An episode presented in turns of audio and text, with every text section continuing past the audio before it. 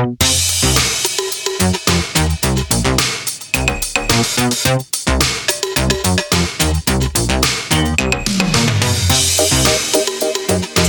we are back with more X Men, the animated series. The secrets, the behind the scenes, the mysteries that you might have never heard of. You would think being the best selling superhero franchise for two decades would just clear the way. Green light, green light, green light. Anything but. The hurdles that this team had to overcome are incredible. And find out exactly how Image Comics, the launch of Image Comics, affected and, and paused production on X Men, the animated series. We talk about all of it today on an all new episode of Robservations. Hey, everybody, and welcome to another edition of Robservations. I am your host, Rob Liefeld. We discuss and live and examine the, the, the world of comic books and superheroes on this Robservations podcast on the regular. We, we, we are marching towards our fourth year. I'm very excited uh, that, that, that we have been discussing all things comic books, all things superheroes, publishing, and, and most importantly, comic creators, the comic creators that bring you the, the, the superheroes and the comic books in, in, in the first place. You got your, your great publishers, your, your big time publishers, some that that we've discussed that that fell along the way over the course of of of the publishing history of comic books, and and and always though the two titans, big Marvel, big DC, and the effect they've had on so many lives. My life, uh, when I was a kid, got into comics, became an obsession, and have now watched them over the last, I guess, twenty. Good God, it's got to be twenty four years. I mark the beginning of the cinematic surge of superheroes not of the Batman films. Those those were I, I have told you guys so many times, shared with you. Uh, right when Image Comics, a company that I was fortunate enough to uh, to to launch and start with my buddies back in 1992. Uh, Image Comics took me on this crazy ride, and yes, if you can if you can tell that we have just just jumped right into it today, we are we are jumping right in. 1992, my my my phone started ringing.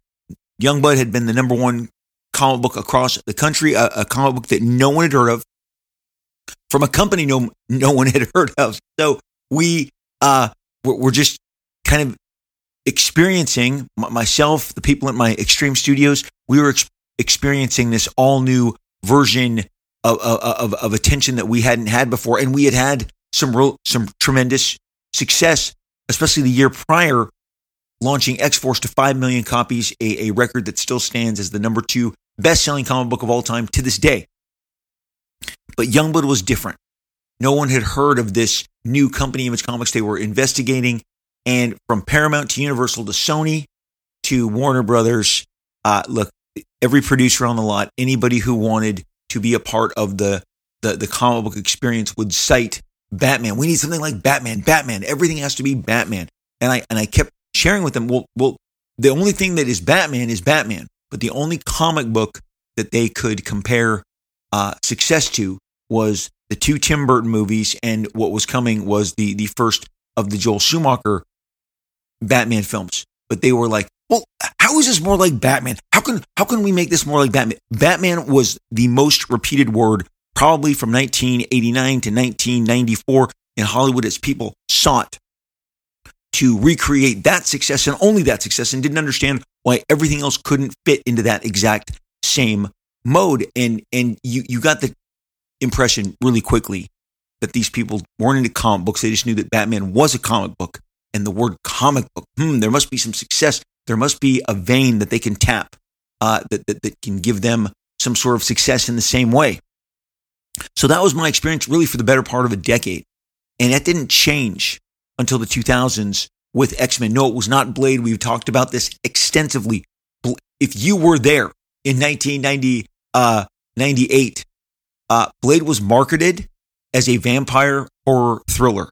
It was purchased and produced as a vampire horror thriller. My friends at New Line, my executive on the job, yes, Wesley Snipes was the big driving force behind that. Wesley Snipes had a giant glow up, an incredible blow up uh, during his his uh, his the, the 90s where he had just been knocking out hit after hit after, after hit. He had his sights set on doing a comic book, and Blade was completely uh, checked all the boxes for New Line because vampires were more successful and and a bigger uh, uh, kind of platform for them to exploit than anything comic book related. Comic book, comic book movies really the lights went off with Batman and Robin. Anything that was in development quickly stopped being in development. Even the X Men film, which was trying very much to get made during this time, was going through all manner of of uh, obstacles, tr- trying to overcome all the hurdles.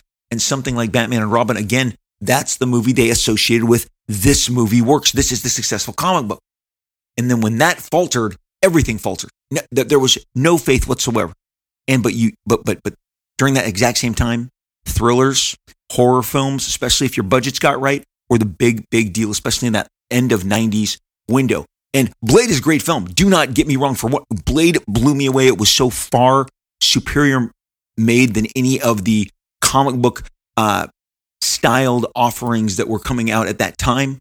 Uh, it, it, was it was great on on every single level, but people actually will try and tell me that that started the comic book revolution. It did not. It did not get one single comic book project greenlit from another company. That when something's working, the entire town. That's what they. There's even a newsletter called the town. That's that's the best barometer. When something comes out and everyone starts imitating it, you know that that, that you have had some some some profound impact. Blade did well. Blade is a great film. Blade did not start the the, the comic book wave. That was X Men 2000. Even even Hugh Jackman. Again, this is the greatest thing, and, and the Blade people don't like to hear this, and I don't have anything against them other than they try and put this movie in a in a perch on a in, in on a platform that it does not belong on in regards to starting the comic book revolution. Hugh Jackman, I've shared it with, with you guys here, and, and this this fits great on an X Men themed uh, episode, Hugh Jackman gave an interview back in uh, 2020. It was the summer of the pandemic. He gave it to Entertainment Weekly because they were celebrating the 20 years of X Men. And he talked about how his agent said, Don't tell anybody that you're reading for this comic book movie. You know, uh, uh, just, just, we've got you uh, reading for this part of Wolverine, but don't tell anybody because, again, comic book movies actually had, uh, let's just call it a stank. They had a stank on them because again, that now the comic book movies were being seen as the comic books that I've shared with you during my youth were seen as childish endeavors, as kind of um, corny, and, and especially given the, the, the the Joel Schumacher treatment of the Batman movies, they were seen as campy, and people didn't really want to interact with them. So again, yes, I can see where you say, "Oh, but Blade wasn't. It wasn't anything like those campy movies. It was so good.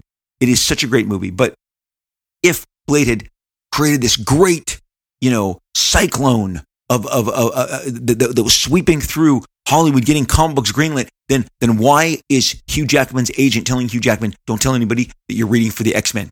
Okay, and and and and even when he got it, he was downplaying it, and even after he had made it, he wasn't putting it on his resume. It's a great interview. It was it was uh, online on Entertainment Weekly, and he talks extensively how like it, it's just funny that this role that became such a seminal uh, seminal part of Hugh Jackman's resume and, and part of how we know him what was something that was being cautioned.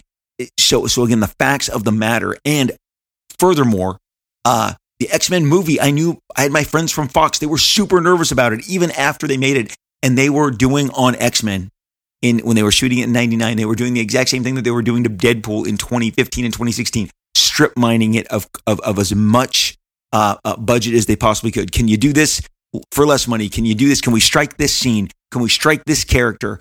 Uh, that, that that is the that was the Fox way because they were so nervous and they wanted uh, their their their accounting, you know, to to to be positive on this movie. And and look, this goes all the way back, and and I and I have shared this uh, on the Planet of the Apes films back when they were making those in the '60s. It was all about the accounting. Okay, can we make the sequel for a million dollars less because it's going to make X amount less? Each and every one of those Planet of the Apes movies from the accounting uh, at 20th Century Fox were made at increasingly uh, less money. Nowadays, sequels, we put more money into them. Uh, the, the business puts more money into them to get more bang for the buck. You see this, I think, really the most obvious from Die Hard 1 to Die Hard 2. Die Hard 1, smaller, more contained, giant hit.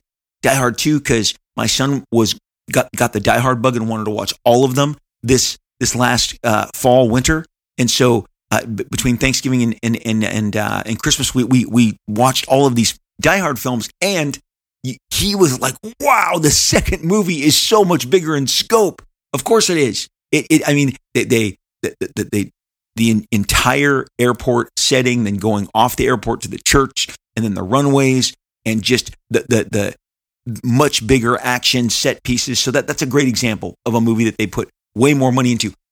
Fox just had this uh, tradition that that they they adhered to of just being extremely budgetarily uh, budgetarily conscious, maybe to a fault. So X Men was released with such. I mean that that movie. If you only knew how how little money they were spending on that movie, and it worked. I went to a uh, like preview screening. Fox had asked me to come up and see a preview screening, and I, I wish it was online. But when one of these uh, websites went down, or in the turnover of, of ownership, uh, it was either Comic Book Resources or Newsarama. I did a, I did an advanced movie review, the only one that like I officially filed as a movie movie review. I did it that night when I came home because I couldn't believe how well they had nailed it. They had nailed again for the for the 2000s uh, uh, aesthetic the story, having Wolverine be our audience surrogate, learning that there are X Men among us and learning about the school. And I thought, especially the introduction of the school, I've talked about this before, very Harry Potter before Harry Potter. And I don't mean the book. I mean, honestly, X Men predates Harry Potter, all things by decades. But, but just uh, later that, that, that year, later, later, I believe that Christmas or the Christmas to follow would become the, the Harry Potter uh, first film. And, and, and they, they have similarities, seeing through the eyes of someone who is entering into a school and, and Logan's just kind of being baffled by, by, by Xavier's school. Um, I, I thought that's the stuff that gave you the emotional core and, and, and really had us taking this ride alongside of him. Of course, I would love for all the powers and all the, um, the, the, the expressions to have been stronger.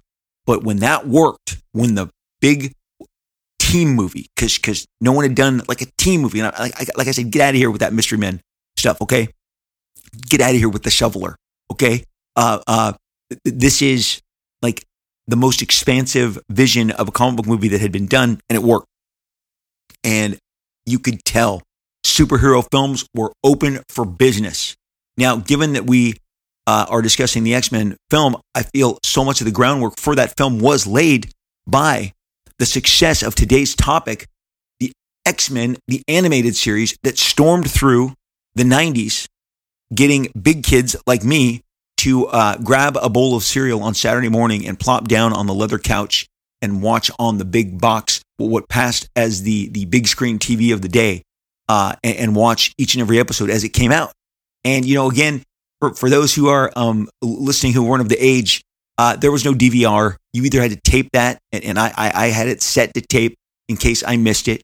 Uh, this was a big deal. X Men, the animated series, was uh, a huge kind of, as detailed, I don't want to say experiment, but as detailed in this, uh, in this X Men, the making of the animated series by Eric and Julia Lewald, which I have been uh, sharing from and will continue to share from because this is a fantastic book. And let me stop you right here and tell you that the Lewalds, both of them, because they made some really lovely comments about the first uh, part of this, which which, which was uh, in in the very last episode, which was Deadpool, Wolverine, and the X Men animated series. If you want to look it up and, and, and, go into the back catalog, in case this is your very first episode, uh, they they responded extremely kindly on social media, saying we are so excited you're doing this and covering our book, and they want you to know that X Men, the art and making of the animated series by Eric and Julia Lewald is available on on Amazon and possibly still in some of your booksellers like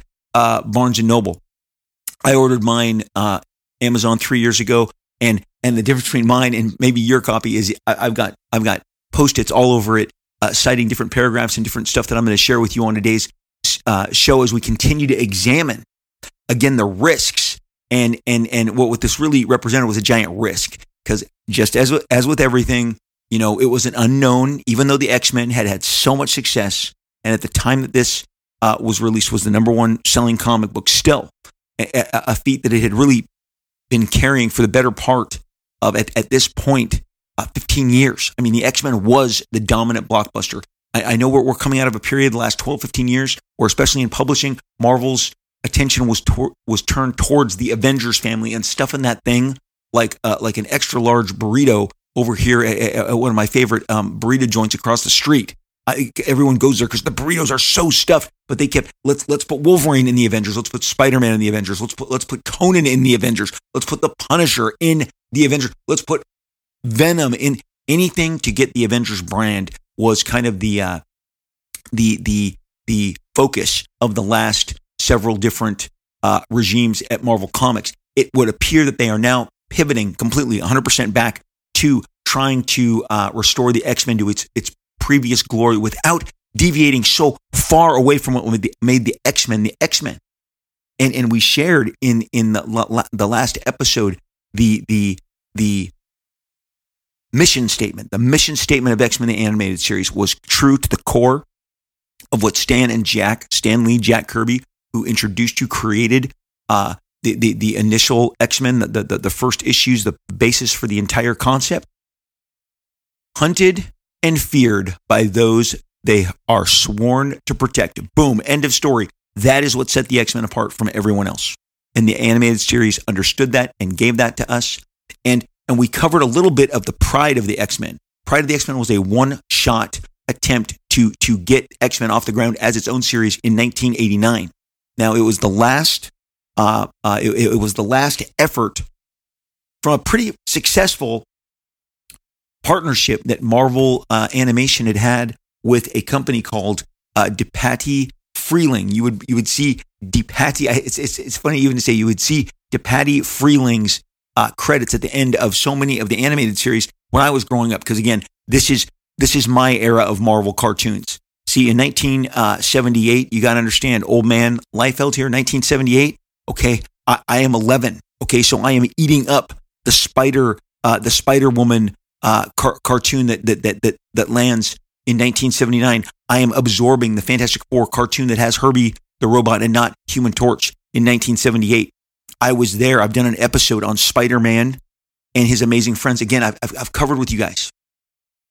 Uh, when I got Disney Plus, I don't know what you did when you got your Disney Plus and after you watched your first episode of The Mandalorian, but what I did is I went immediately to, do they really have all these cartoons? Holy crap.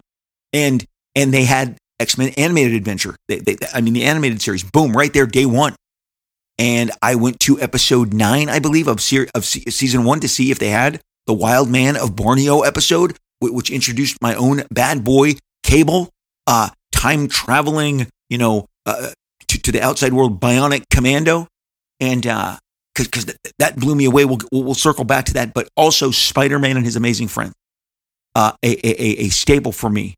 Uh, when I was junior high, going into my go, going into to, to, to, eighth grade, I never missed Spider Man and his amazing friends. And the last uh, really successful endeavor that they had had was the Incredible Hulk in 1982 that Marvel had done with DePatie uh, Freleng Enterprises, which they had partnered with Marvel in, to create all of these uh, cartoons.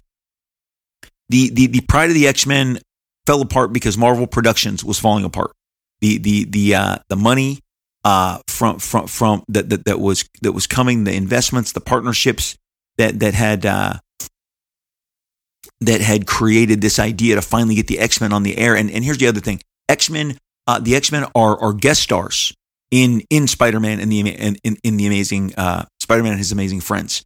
Uh, that, that that they are they are in and out of that series. And each time they appear as a kid, you just got so excited. Oh my gosh! But again, that's not a cartoon that went on, you know, a very, a very, a very long time. Um, the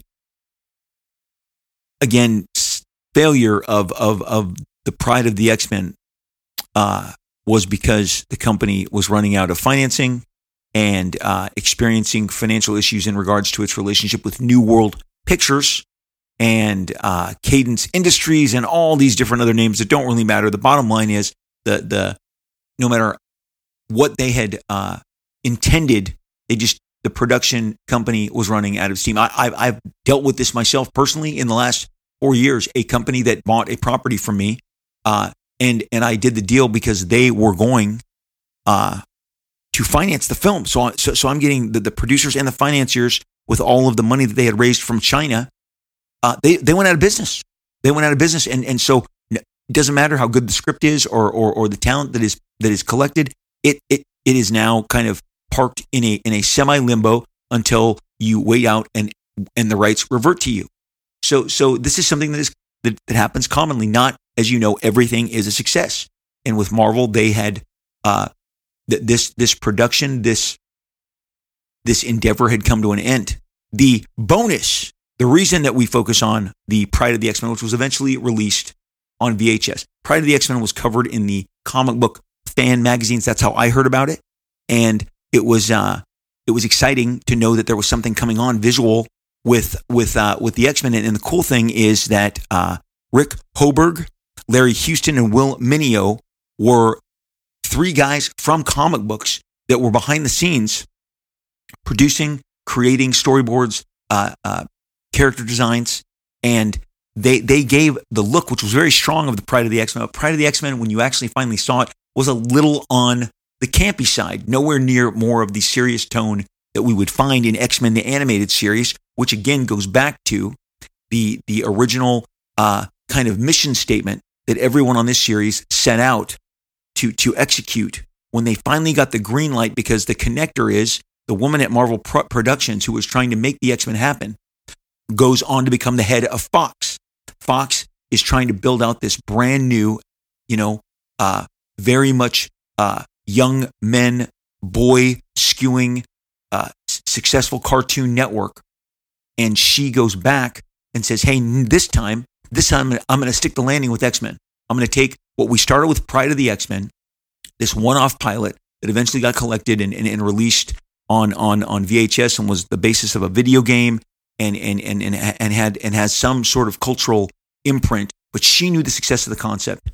And Margaret Loesch uh, decided to pull the trigger and, and, and activate it and put it on uh, the Fox network. But with all good intentions, that was just the first hurdle they had to clear, and that is where we're going to deep continue to dig uh, uh, and, and and and go deep on the X Men animated series today today to, to show you just all of the ways that once again, you know, success just does not just appear. It does not it does not just manifest as everybody uh, involved in the X Men will tell you. It is it is something born of clearing hurdle after hurdle, obstacle, challenge after challenge, and that is that is really um, the, the the fun part of about this and what we live to share here on Robservations are the stories behind the scenes of why you got such such incredible uh, comic books and, and in this case an incredible animated series in, in the first place. It's it's the people behind the scenes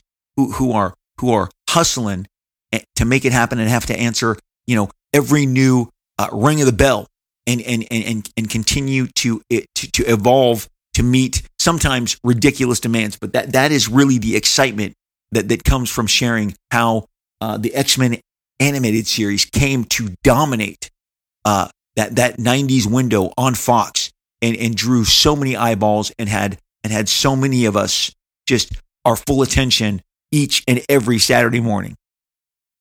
It just it just feels like a foregone conclusion that a, a cartoon show based on the X Men would be a massive hit. It, it, it really seemed like a no brainer.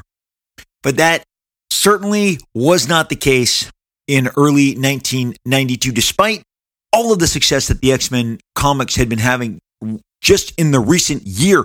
In, in, the launches in 1991 of X Force and X Men, um, the success of X Factor, the Wolverine solo books, you would think that this would just be something that everyone would would, would believe like like we can pull this off and and and we will get the eyeballs. But of course uh, as as as they started to lay out and they and they talk about in this book it was just hesitation after hesitation after hesitation. And they had assembled their team. They had assembled their mission statement. I read the entire mission statement on the uh the, the first uh part of this the first episode covering this but it's worth revisiting part of it. It's where it says this is not to say this is again the mission statement that uh, Eric Lewald had uh, shared in in regards to what what is the X Men? What is this series we are doing? What are these characters? Uh, the second paragraph is to say, which is not to say that the X Men will lack action, pace, or intensity. We want these shows to move fast and to be dense with dramatic crises. Action scenes will play like Terminator 2 on speed, but more often than not, the crisis is personal, not physical. Think of the famous Star Trek scene where Kirk has to let the woman he loves get killed for the sake of future lives. There was a matchless, dramatic tension created by a man watching wa- watching a woman walk slowly across a street. The drama was inside the character. X Men is a show of gray areas. We understand that most of our villains even sympathize with some. X X Men victories tend to be mixed blessings and are never achieved without a loss of some kind. Through it all, however, our X Men distinguish themselves by maintaining their values of friendship, loyalty, and personal sacrifice, whatever the cost. They do what must be done. So that is what everyone understood going into the entire series, kind of the overarching theme of what was going on. Now, they're going to bring up soon, uh, repeatedly throughout the book, and, and, and again, just like in any in any basically pop endeavor that's going to grab attend, attempt to grab eyeballs from the masses. You're going to acknowledge your competitors. You're going to acknowledge uh, the the other stuff that, that is out there, your rivals, and and they mention Batman the animated series, which landed very much around this same time. They mention it often throughout kind of what they were up against, and they do compare some of the conditions that they were producing the X Men animated series up against the Batman series, which they will tell you had almost a uh, a year and a half lead time on them and had much more money to spend because they were given a very finite, a very tight window with which to create this show, make this show, and get this show in front of us. With all that pressure on them, as as they are creating this show, as they are crafting uh, Night of the Sentinels, the the first the first uh, X Men episode that'll be featured in the X Men animated series, they had been working nonstop for months and uh, I'm, I'm going to now read directly from X Men The Art and Making of the Animated Series by Eric and Julia Lewald. Grab it, uh, it if you can uh, from your local bookseller or on Amazon. Uh, get, get a copy of this. This thing is a just a handsome coffee table book full of tremendous sketches, storyboards, uh, style guides, character designs, and, and, and, and so much more of the great history than I will have the opportunity to share with you across this series that we're doing covering the X Men animated series. But it says, as I read directly from this passage uh, in the first chapter, after two and a half uh, nonstop months, it looked as if everything was falling into place. Half a dozen writers were burning the midnight oil, crafting our stories, and twice as many artists were drawing stacks and stacks of inspired X Men images. Then, late Friday, March 6, 1992, the they put the memo arrives. The memo. It's in quotes. A senior executives, uh, sorry, a senior executive at Marvel Comics in New York. All of Marvel was located in New York at this time. In, in case uh, you're wondering, clearly Marvel isn't part of Disney. Marvel doesn't have an LA branch at the time.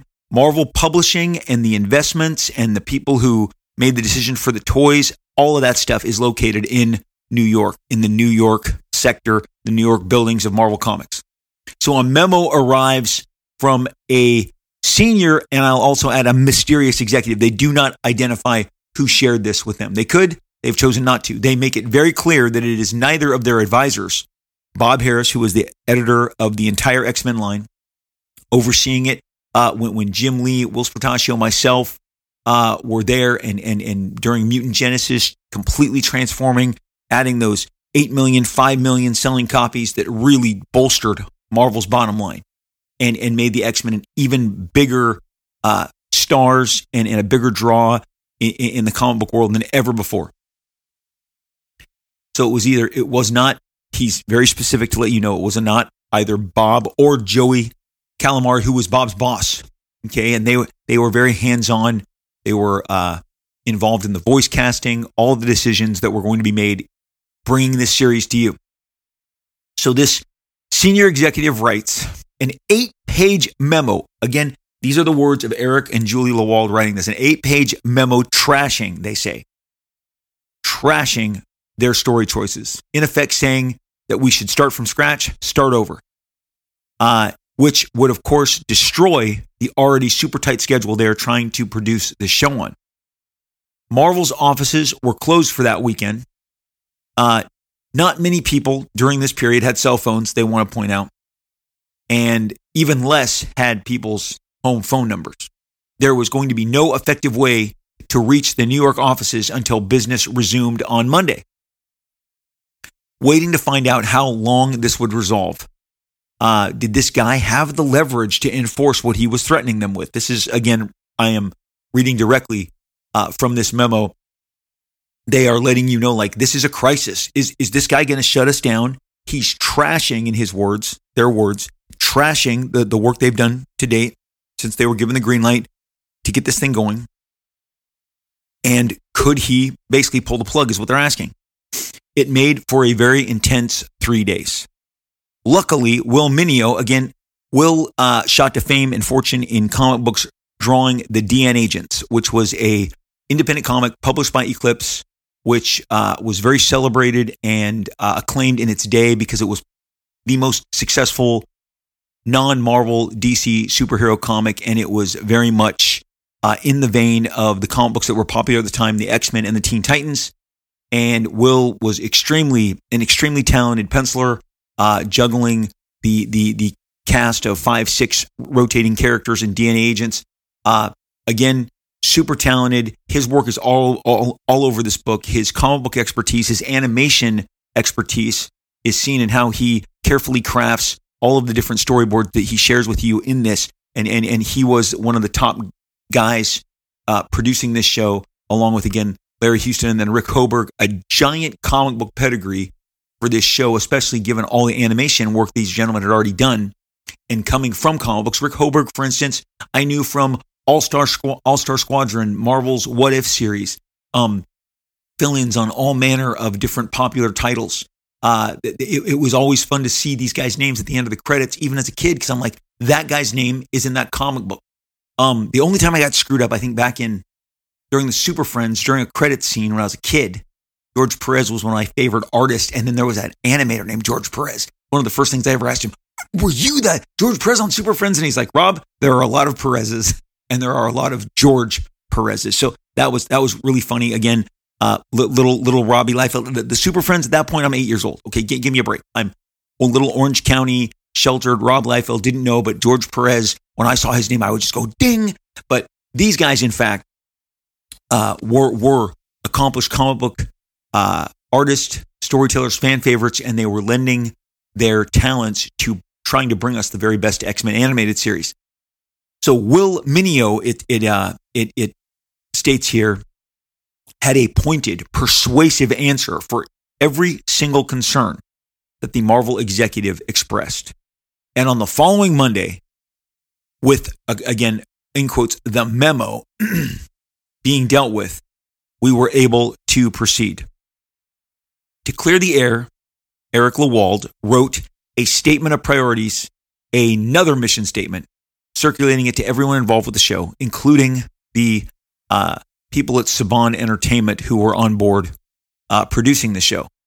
So this statement is sent to, it says Sydney uh, Bob Harras, Winston Richard, etc., from Eric Lewald. And this thing is ridiculously. Uh, th- this is a very long mission statement. I am not going to read all of it, but it they took it when you, when you read uh, the combination of Will Meugniot and Eric Lewald's very lengthy uh, statement back to the Marvel executives. For instance, one one of the statements they say is, "Look, the government that we are going to portray in this co- in in this um in, in this series is not a bunch of bigots.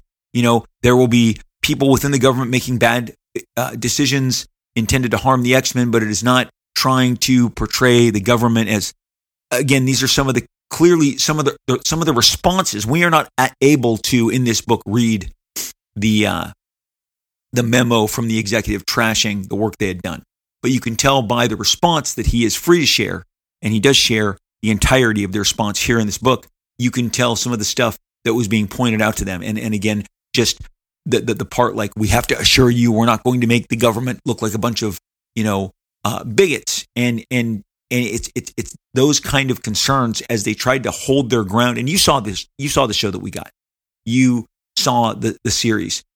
They had the tone, the tenor, the flavor of the X Men comics that we all grew up loving. So they clearly knew what they were doing and whatever this Marvel executive's concerned. And I'm telling you, having been part of productions that are ground to a halt by one guy in a suit who decides I have the authority to make this difficult and does, it is a complete and total drag. It, it still exists in the comic book world more than you really wish it would, but this is par for the course given uh, when you're doing work. Uh, you, you could even own it yourself.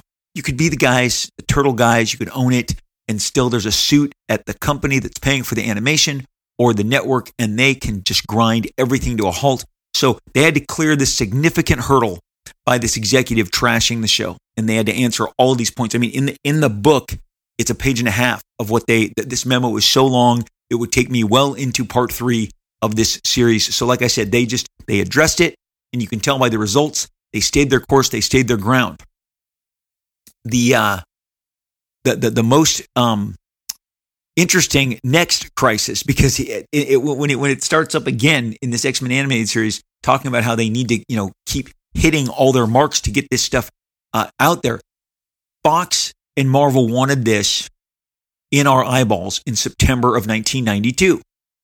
That was that they, they wanted fall 92. Now, many of you are like, I didn't see that in fall. No, you didn't. You didn't see it in fall 1992. You saw it in January of 1993 because they successfully got a reprise. But even that was something that they had to negotiate. And again, they walk you through all of this in this wonderful book. But uh, here is a, a, a, another hurdle that they were encountering as they were generating and creating the show. So the show is being made. They've they're, they're they're employing all manner of other storyboard artists because you've got your basically in, in animation you've got your master uh, storyboard people and they hand out the assignments, the jobs, they oversee them. Sometimes they'll pick certain assignments and they'll they'll do the first act, establish the the the method, the pacing, and then hand them off to other people because this is a production line. It has to keep working to get to the animators overseas, and there are going to be issues with them that we're going to bring up towards the end of this episode. But here's the first major crisis, and it says in bold, in bold type, with the first major crisis of production behind us, scripts were pouring forth and the storyboards were starting up right behind them until the next crisis. A month into making the show, uh, all of a sudden, we were told that our agreed upon character designs were wrong. Quite literally, we were instructed to go back to the drawing, drawing board. Eric Lewald writes, Our September air date now seems an impossible goal. But why? Why, he says. Well, here we go. This is like, again, being you, like you don't know you're a part of something until you're reading in a book that you're part of something. It says, uh, Will Meugniot recalls, after I had gotten the initial designs of Wolverine, Cyclops, and Jean Grey approved, suddenly I got a call from Marvel you have to put away all Jim Lee references for the character designs. We cannot do a show that looks like Jim Lee's art. Okay, guys, I am I am reading this from the book.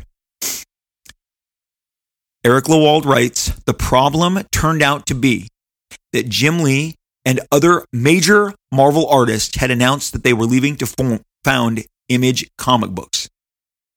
I knew that we had to use these costumes. So I thought, well, I'm going to do a model sheet that is so dumb that they will be forced to make the right decisions and use the right ones.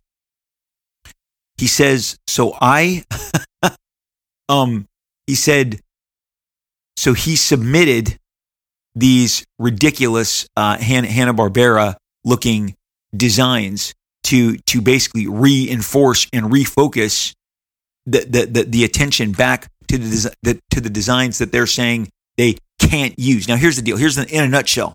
In case you are a uh, you, you, came into comics reading uh, Jim Lee or just right before the Marc Silvestri X Men, Now, now here's the deal. Wolverine looks like Wolverine. That wasn't a Jim Lee de- design. Some some some people I, I even this is the like this the silliest stuff. When the set leaks were happening last summer from Deadpool 3 and they showed Wolverine in the uh, yellow design, just pardon me here as as as a, as a fan. Wolverine's yellow and black design is not a John Cassaday design. It is not a Jim Lee design. It is the original design put forth by uh, John Romita Sr.'s original sketch. The only modification was they took the whiskers off the mask by the time he officially hit the X Men with Dave Cockrum and John Byrne and uh, Paul Smith and, and, and John Romita Jr. Wolverine in the black and yellow costume is inherently reflective of the very first costume design. The black and yellow costume with the with the with the uh, blue shoulder pads, the shoulder gauntlets.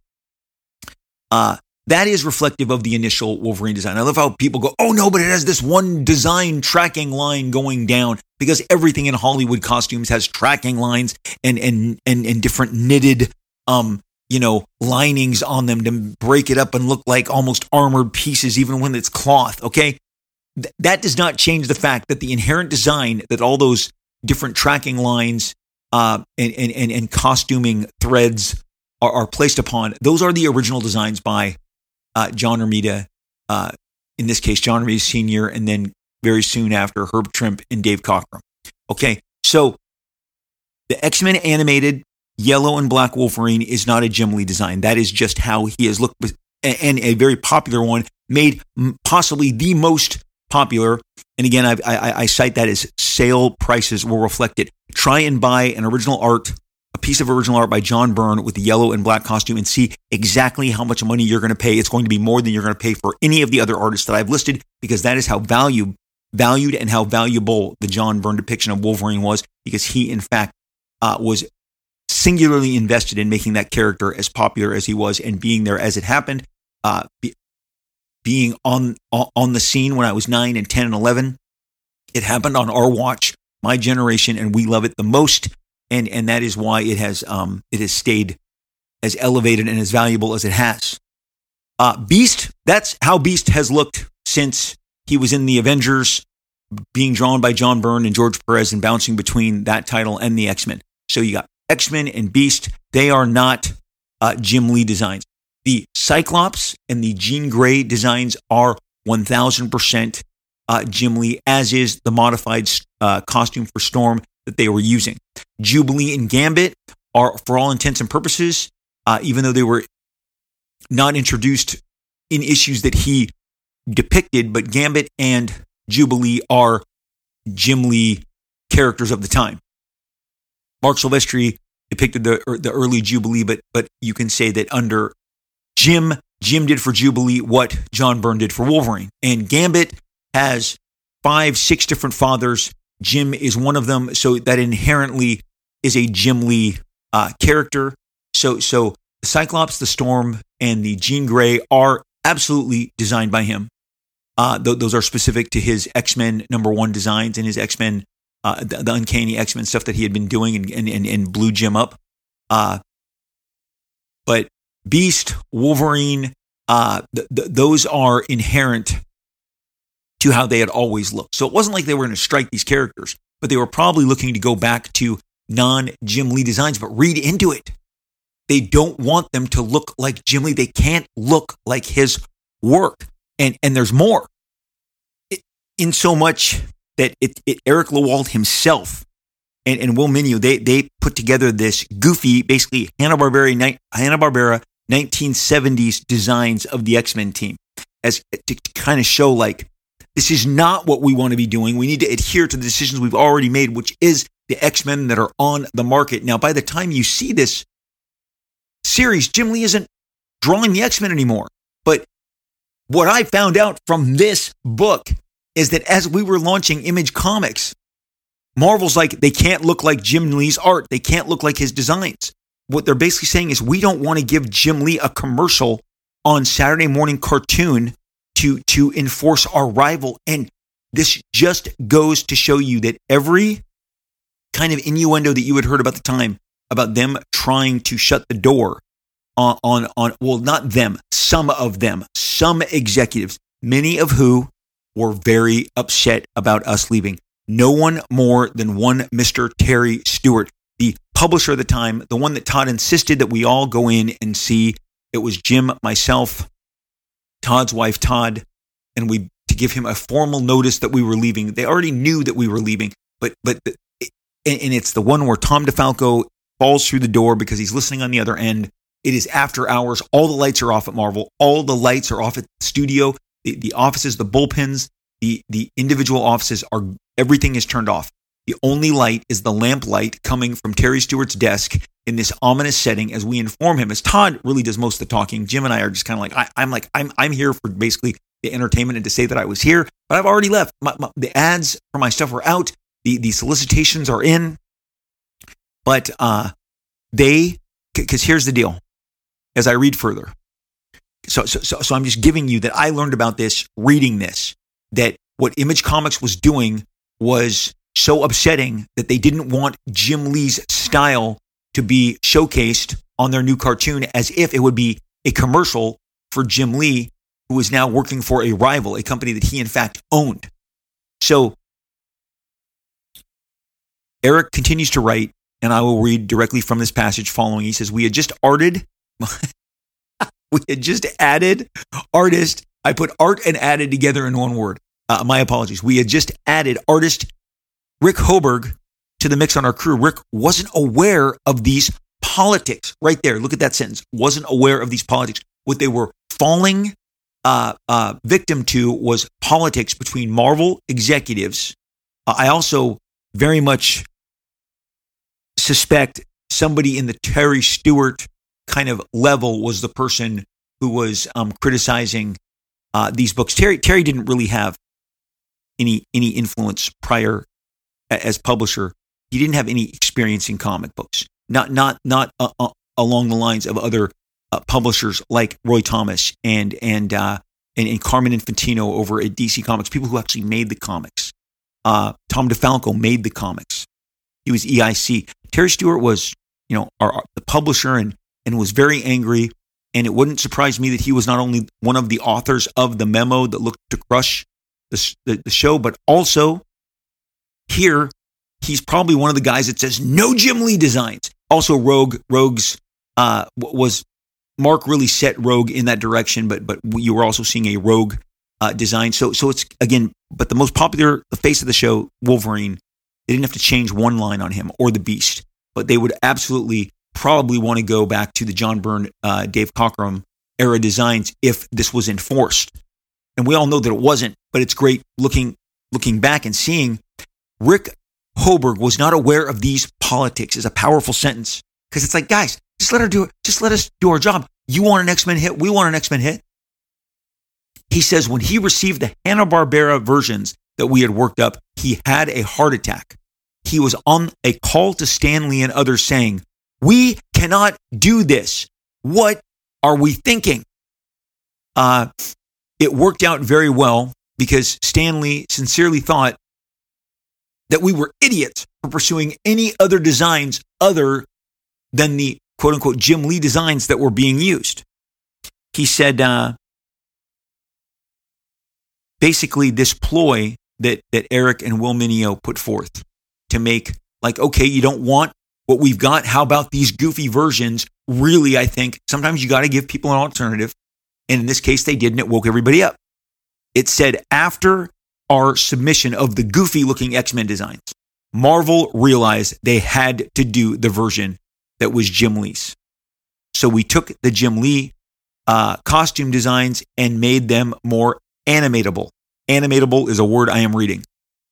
Uh, Rick's lines worked to unify it, unify all of it into a cohesive style, and that's when I started shifting off more and more character design work uh, with you guys, Eric and Mark. This this must be Julia writing this portion. Uh, because Eric and Julia Wald are the authors of this incredible book. And then day to day operations of the show, trying to make sure that it didn't go off the tracks.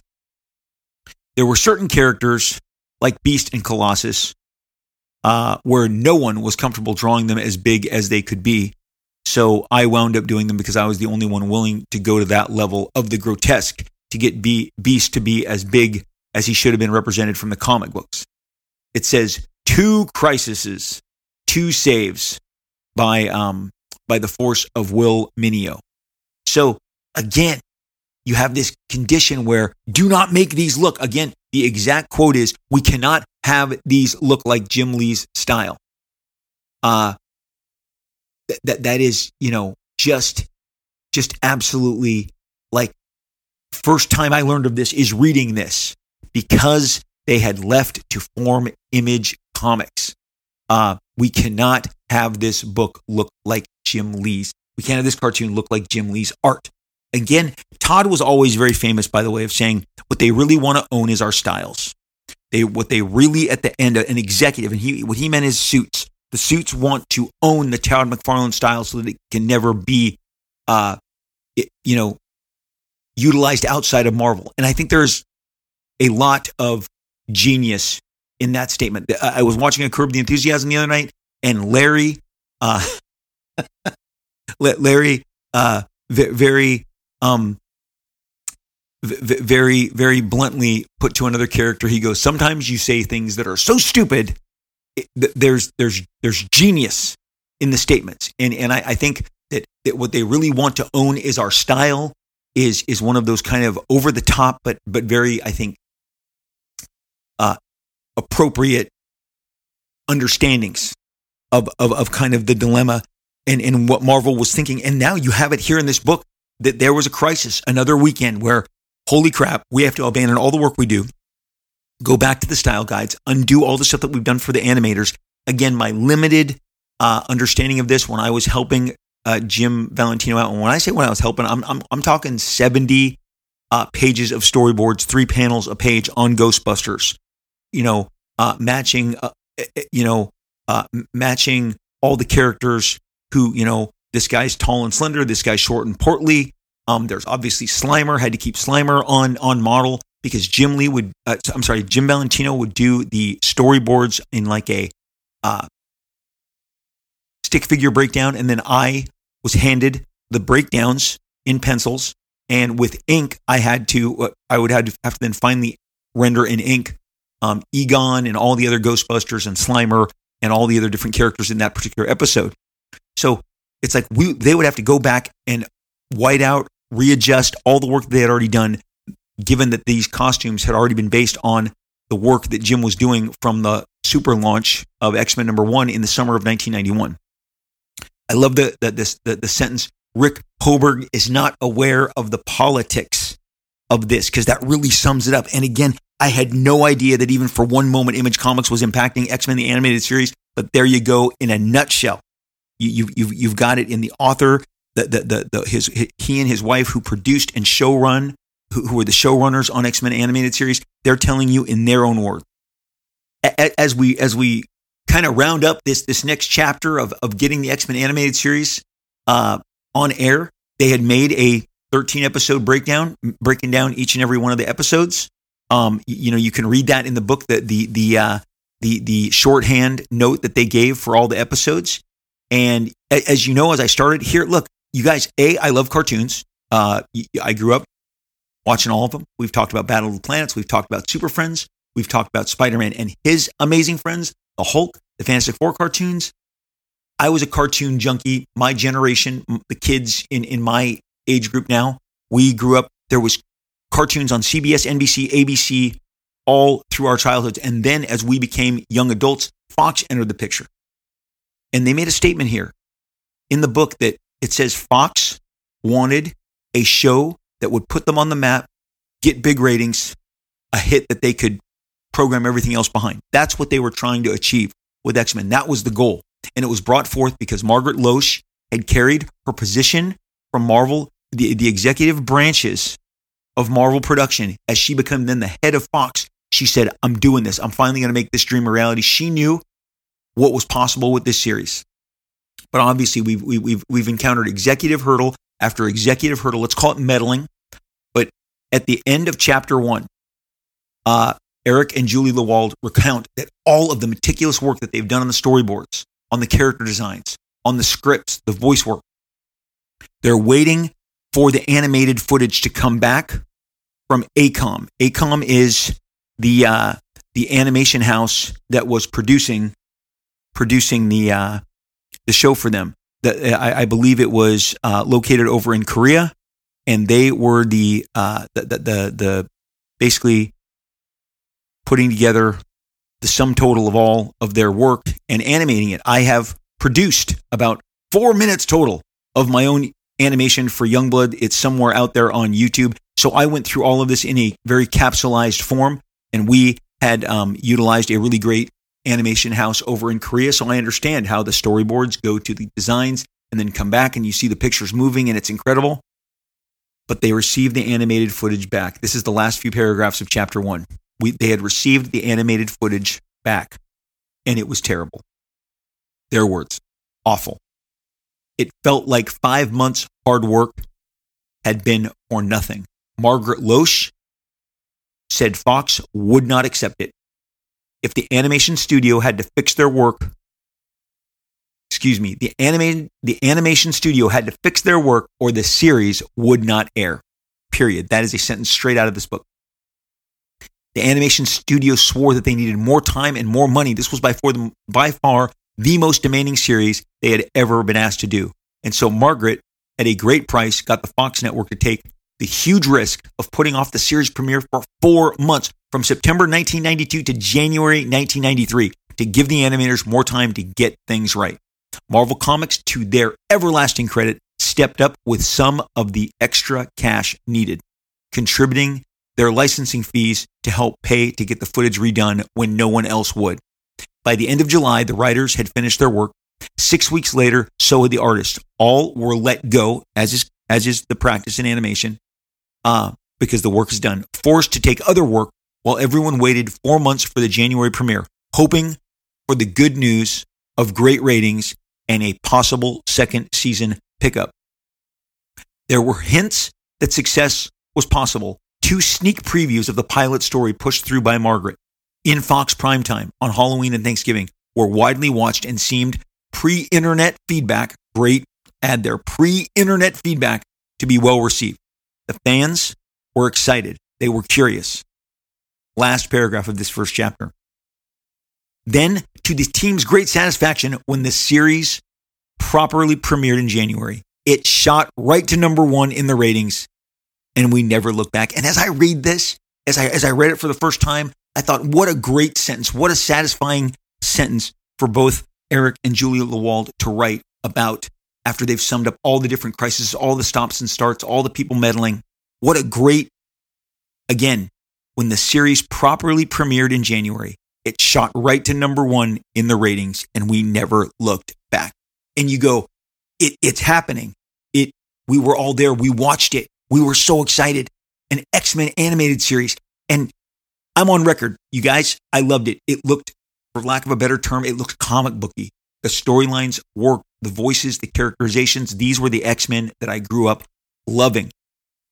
There is so much more to share as we continue our series. We've got at least one more part where we cover uh, the subsequent episodes, the subsequent series um, um, seasons. But what I want to set the table with is this is a great paragraph. It kind of sums up everything that they were doing as they continued to, to pursue success on this show. It said, Will Meugniot, again, one of the top producers of the show, wearing all sorts of different hats on this show. Will had remembered the kind of intensifying, both in speed and number of shots, called out in the X Men animated storyboards, and the amount of information that they were cramming into each and every frame. He said, I storyboarded early on on the Batman animated series, and the goal was intentional to keep the pacing on the Batman show slow at times. They wanted to do 280 to 300 shots per show. In X Men, we were doing 400 to 500 shots per show. You got a different pacing because we were burning through shots so fast. Our intention was to emulate the kinetic energy of the comic books. I think that we can all agree they did emulate that energy. But again, they did it because they worked harder and they gave us more. An extra 200 shots I mean, per show up against what was going on in Batman. And, and, and you can get it, you see it, it's a team show. The scope needs to be wider. The variety of characters is, is quadrupled. So, so this was a giant burden for these people to do. And you never ever get the sense that they weren't having an absolute blast, even with all of the executive meddling. But think about that. Think of the extra Batman at max. They're, they're, they're doing, they want to do uh, max two to 300 shots. X Men is doing up to 500 shots per show. And, and, and, and again, key, key different shots, frames, movement within the shots and the frames. And that ambition, we all know it paid off. It paid off in droves. It is so great to see how appreciative and, and, uh, and celebrated the series is with everybody, of all of us. I consider myself again a huge fan, and I consider this book a incredible uh, source of knowledge and just a, a great uh, a great treasure. If you're an X Men fan, if you're a cartoon fan, if you're an art fan, animation process behind the scenes. Again, as before we before we end this particular episode, X Men the art and making of the animated series by Eric and Julie Lewald, giving them all their props. They wrote it. I'm just reporting stuff that I found out for the first time in this. Um, tons of stuff I found out, found out, continue to find out for the first time as I go through this book and share it with you. And we're going to continue. We're going to circle back. Deadpool, Cable, these characters, some brief, some lots. As I said, first season, Cable's in it. Blew my mind. Cable made the cut for the first season of the uh, of a cartoon show about the biggest comic book of the last at the time 13 15 years when it aired and cable's right there front and center getting his own completely showcased episode and it was a thrill it was just an absolute thrill and and here's the other thing that always was funny to me in, in regards to the executive i've told you guys before one of the biggest inspirations for me to go out on my own was that all of the X Force characters were being implemented into the second line of X Men uh, toys that were coming out from Toy Biz. The launch line had all your favorite Cyclops, Wolverine, um, the, the, the popular characters. They were doing a second line, and it was going to have Cable and Shatterstar, and it was going to have Strife and Deadpool. And you're like, wait, what? I'm already, this stuff is leapfrogging all these other characters like, like, like Sunfire, uh, I mean, I mean, you know, different versions of Angel and his costume, uh, all, all manner of different popular X Men characters that had appeared along the way. Forge, uh, just just all manner of, of, of X Men characters. X Force leapt them, leapt them all. And so these these toys are coming out. That that train can't be stopped. They're already being manufactured, probably packaged and shipped overseas. When they're like, "Don't make these Jim Lee costumes. We can't have this reflect his art." That was political. More politics to come, more spotlights to come, more success to come as we continue to delve into this incredible world of X Men, the animated series. If, if, if I really had the courage that I, that I want to believe I had, I would, I would, I would launch right into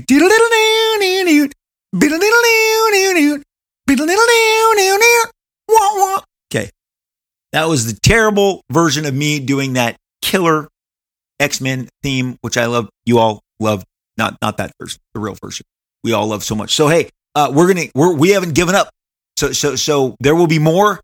Uh, what what just X Men animated series, huge cultural impact, and uh, just having so much fun sharing this with all of you. But that's for the next installment. Here's the deal: the end of every episode, we read your reviews, and they have been pouring in. You are so kind to me. You are so fun, great to this show. We appreciate you. M- myself, my, my, engineer, Reed. So you're like, what's he saying? Reed. What, what, what's, what's he saying? We for all the time.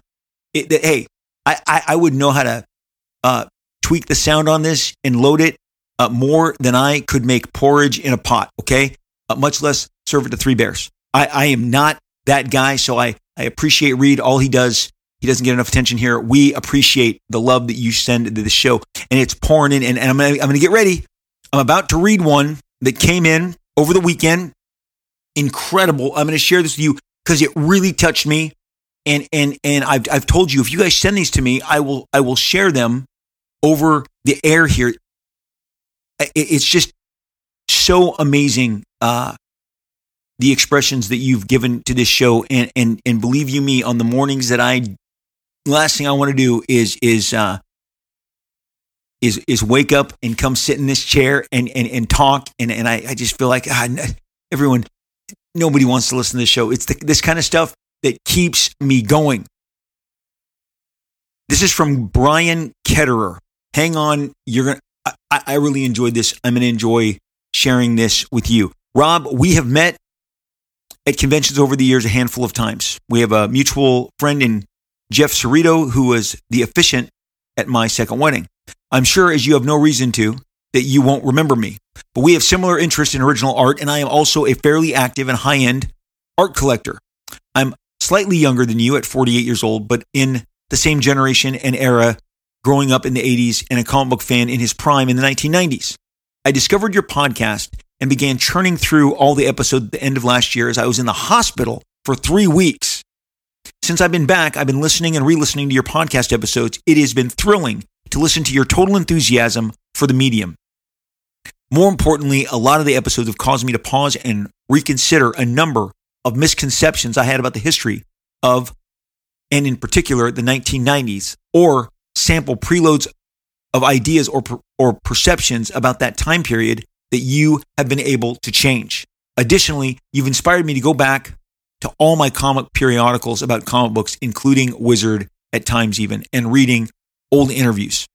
What I appreciate so much about your approach is the complete positivity with which you now discuss and reflect on most comics. Because I've lived so many similar experiences, I love reliving uh, you going to a store and the racing home or having a burger and reading a comic book and escaping. And I love that you're still getting a huge Galactus toy, which I have as well, and buying up trades and still investing in the stories and in the medium. Image Comics was so important for me in the 90s. I was 16, 17 when Image started rolling Image started rolling its books out. I grew up on the Image founders developing at Marvel and to this day love the Liefeld, McFarlane, Lee, Silvestri, Larsen, Valentino, Portacio work from that time period and I bought every Image comic when it would debut to try them.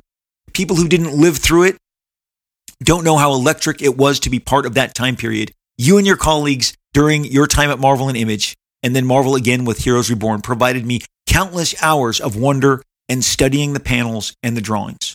While your episodes on documenting their history of the 90s are fascinating, my favorite episodes are your discussions on the topics of John Byrne, George Perez, and Frank Miller, to name just a few. I don't consider myself to be any super important or knowledgeable comic collector, but I am a longtime fan.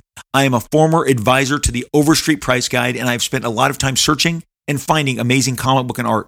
But over the years, there's a waning enthusiasm that occurs as you start to seemingly see everything and see the same things over and over again. Robservations has rekindled my love for the medium itself, the art.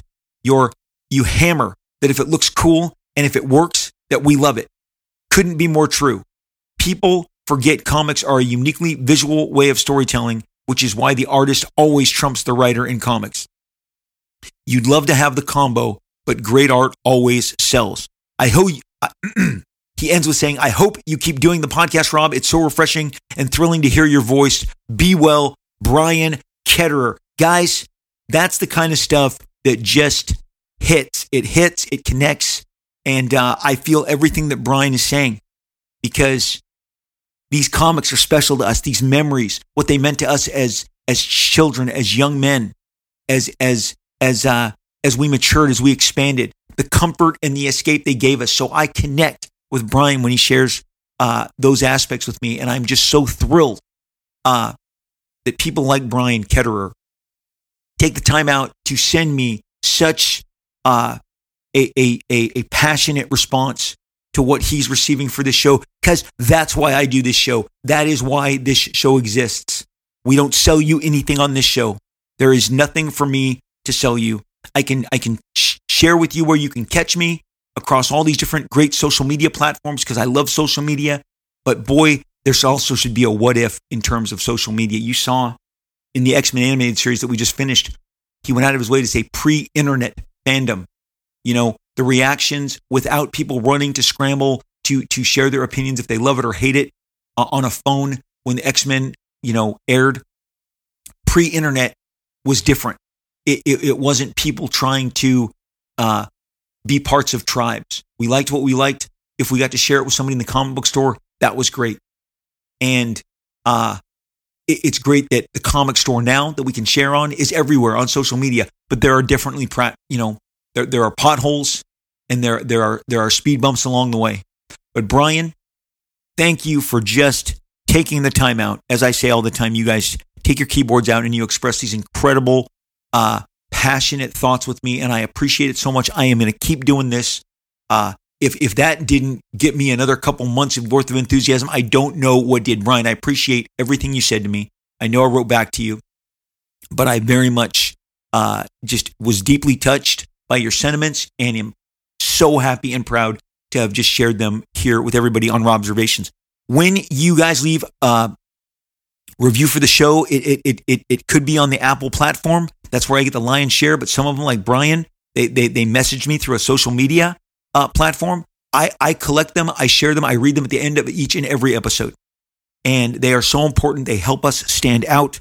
Uh, they, they help they help us break through the clutter. As you know, there are so many podcasts. Once again, if we stopped today, we have been the number one comic book podcast on Spotify, on Apple for a year.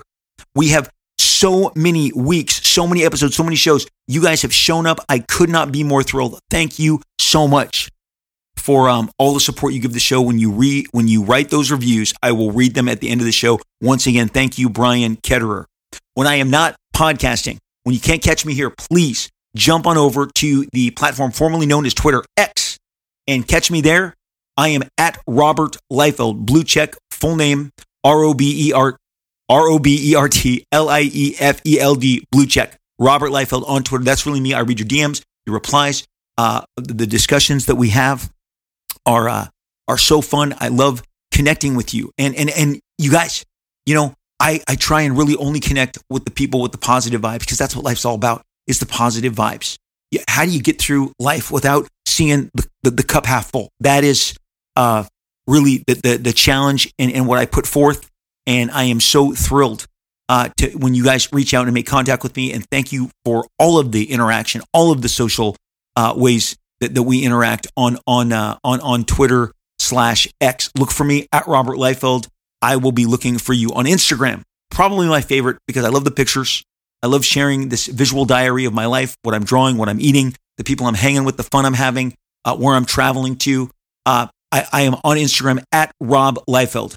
Like, I actually got Rob Liefeld again because Sweet Joy Liefeld knew that I'd love it. Uh, we were in the car. We were actually going home from the grocery store. And she's like, Aren't you on Instagram? Isn't that the greatest? And as we were driving home, she showed me. And when I pulled in the parking lot, I downloaded Instagram. I joined up how many years ago that was, but I was able to get Rob Liefeld uh, which which is what I prefer. Robert Liefeld was necessary because somebody over on Twitter slash X is squatting my other name. So I'm at Robert Liefeld on Twitter, at Rob Liefeld on Instagram. Another blue check verifies that it is really me. I am the real deal, uh, not, not, not an imposter. Again, I read your replies, your mentions, uh, your DMs, your comments. Thank you so much for interacting with me over on Instagram. I will continue to uh, share uh, news breaks and announcements and, and behind the scenes art, as well as all of the great fun and food that I'm consuming over on my visual, my visual diary that sometimes my kids think is cringe. Okay. Uh, at Rob Liefeld over on Instagram. I will look for you there. There is a group that we have on Facebook. I still like Facebook. I, I, I love it. It's so fun. We have a group, not a page, a group. The group is called Rob Liefeld, Marvel Extreme and Beyond. Rob Liefeld, Marvel Extreme and Beyond. I would love for you to seek us out, find us. So many of the conversations that we have here go further, more long form, more discussion over on our group. We we, we make posts and uh, different different you know back and forth. Uh, all, all manner of topics are discussed. Comic books, art. We have art contests over on the Rob Liefeld Marvel Extreme and Beyond group, uh, run by my co uh, moderator and and fellow co administrator Terry Sala S A L A.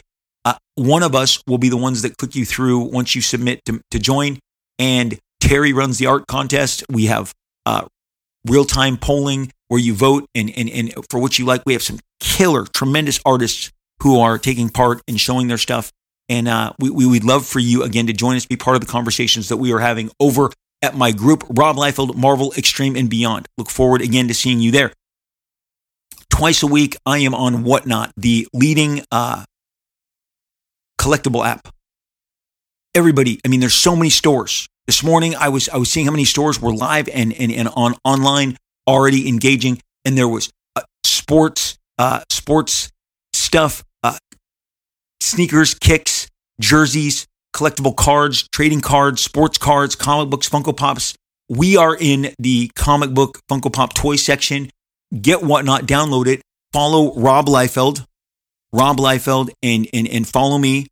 And, and you will get updated when my shows go live. When my shows go live, it is me looking right into the camera, talking to you for two, two and a half hours as we share with you all of the many exclusive variants that I have. Many I just did with Whatnot. And now I have an exclusive comic book that you can only get through Whatnot from me called The Last Blood. It details kind of the final uh, stories of my Extreme Studios characters. It's called The Last Blood. We have sold out of every single edition that we have shown. It is 28 brand new pages, full color, uh, written and illustrated by me, and I cannot wait to get it into your hands. Issue two is coming fast. You're going to want to have issue one. We're going to do another drop of a new issue one right before, alongside our, our releasing of issue two. But aside from that, uh, if you are dinging Deadpool and Wolverine and on Cable and X Force and all the other stuff that I have worked on and or created, jump on. We have exclusive Wolverine covers, Deadpool covers, X Force covers, X Men covers. We have Thundercats, a Thundercats uh, exclusive that is just blowing up.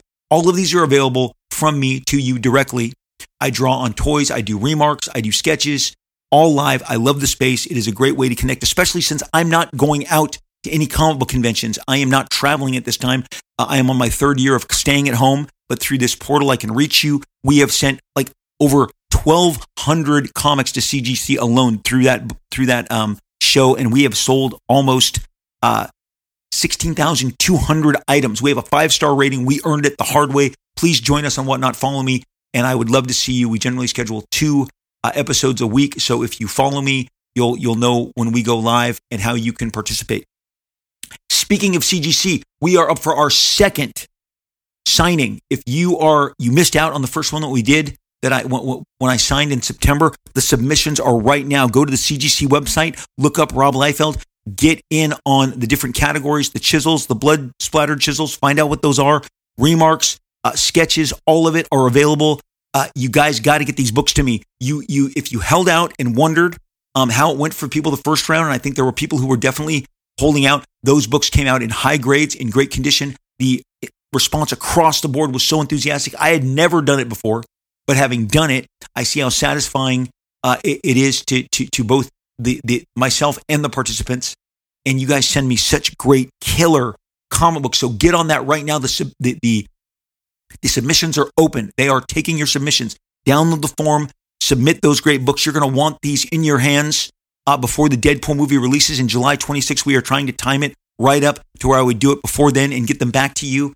And we are just so excited to be offering this again, partnering with CGC to do a live in-house signing. So go on, download, check that out, and uh, and and send me some cool books. I cannot wait to see what you're sending me.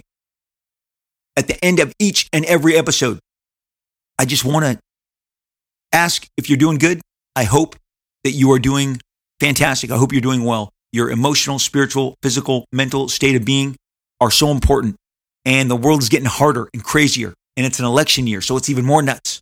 So, my advice, my desire for you is to get off the treadmill. I, am on the grind every day too, but I have to take time away, go to the beanbag, go to the recliner chair. I have a, have, I've never mentioned a bowl of cereal, but we like cereal. We like the sugary stuff. We like the bad. Old man Liefeld wants the stuff that's really bad for you. Oh, I mean, come on. Froot Loops, okay? Fruity Pebbles. Let, let's go. Let's go. Don't even get me started on the Reese's Puffs, okay? Don't let's not go there. Whatever it is that can take you away and and and get you off the grind, reset, get you inspired. Maybe it's a great comic book, a graphic novel, an, an actual book book, a novel, novel, novel, novel, uh, a movie, a streaming show, out with your family, your friends, miniature golf, you know, go karts, whatever it is. I've done all of those things in the interest. A great long walk with, with your loved one, all of them, anything. Get away, take that break, do it for yourself. Have a great meal, Italian, uh, Indian, Mexican food. We we we regularly acknowledge Taco Tuesdays in the Liefeld house. Okay, Taco Tuesdays is real. It's a thing. Up to six, seven families we've done Taco Tuesdays with at one time. So you guys, you get it. And on the way home, it's it's great. It was a two hour uh, off ramp from from the grind of life, but on the way home, it's so much fun. And of course, I'm washing it all down with the Reese's Big Cup because we are the unofficial, unpaid sponsor of all things Reese's Big Cups. Just because I have one a day and have for maybe 30 years, even prior to the Big Cups when they were just Reese's Peanut Butter Cup. The Big Cups, it doesn't it doesn't get better than the Big Cup. They just they just taste so much better because they are, in fact, bigger and more delicious. I am rooting for you. Fist bump, boom, right through this blue Yeti microphone that I'm speaking in towards you. I wish for you all the best. I wish rest, relaxation, success, prosperity, hope, and uh, and I I just I just send out all my good vibes towards you. Now, don't leave me here. Come back. I'll be right here. Uh, come back. Find me. Uh, we, we got more stuff to you, you know to cover. So, so you know the drill. At the very end, we some of you have come up and said this to me at shows. It's the best. You open when you meet with me and you say to me, we will absolutely, most definitely, inevitably talk again real soon. And that's a fact.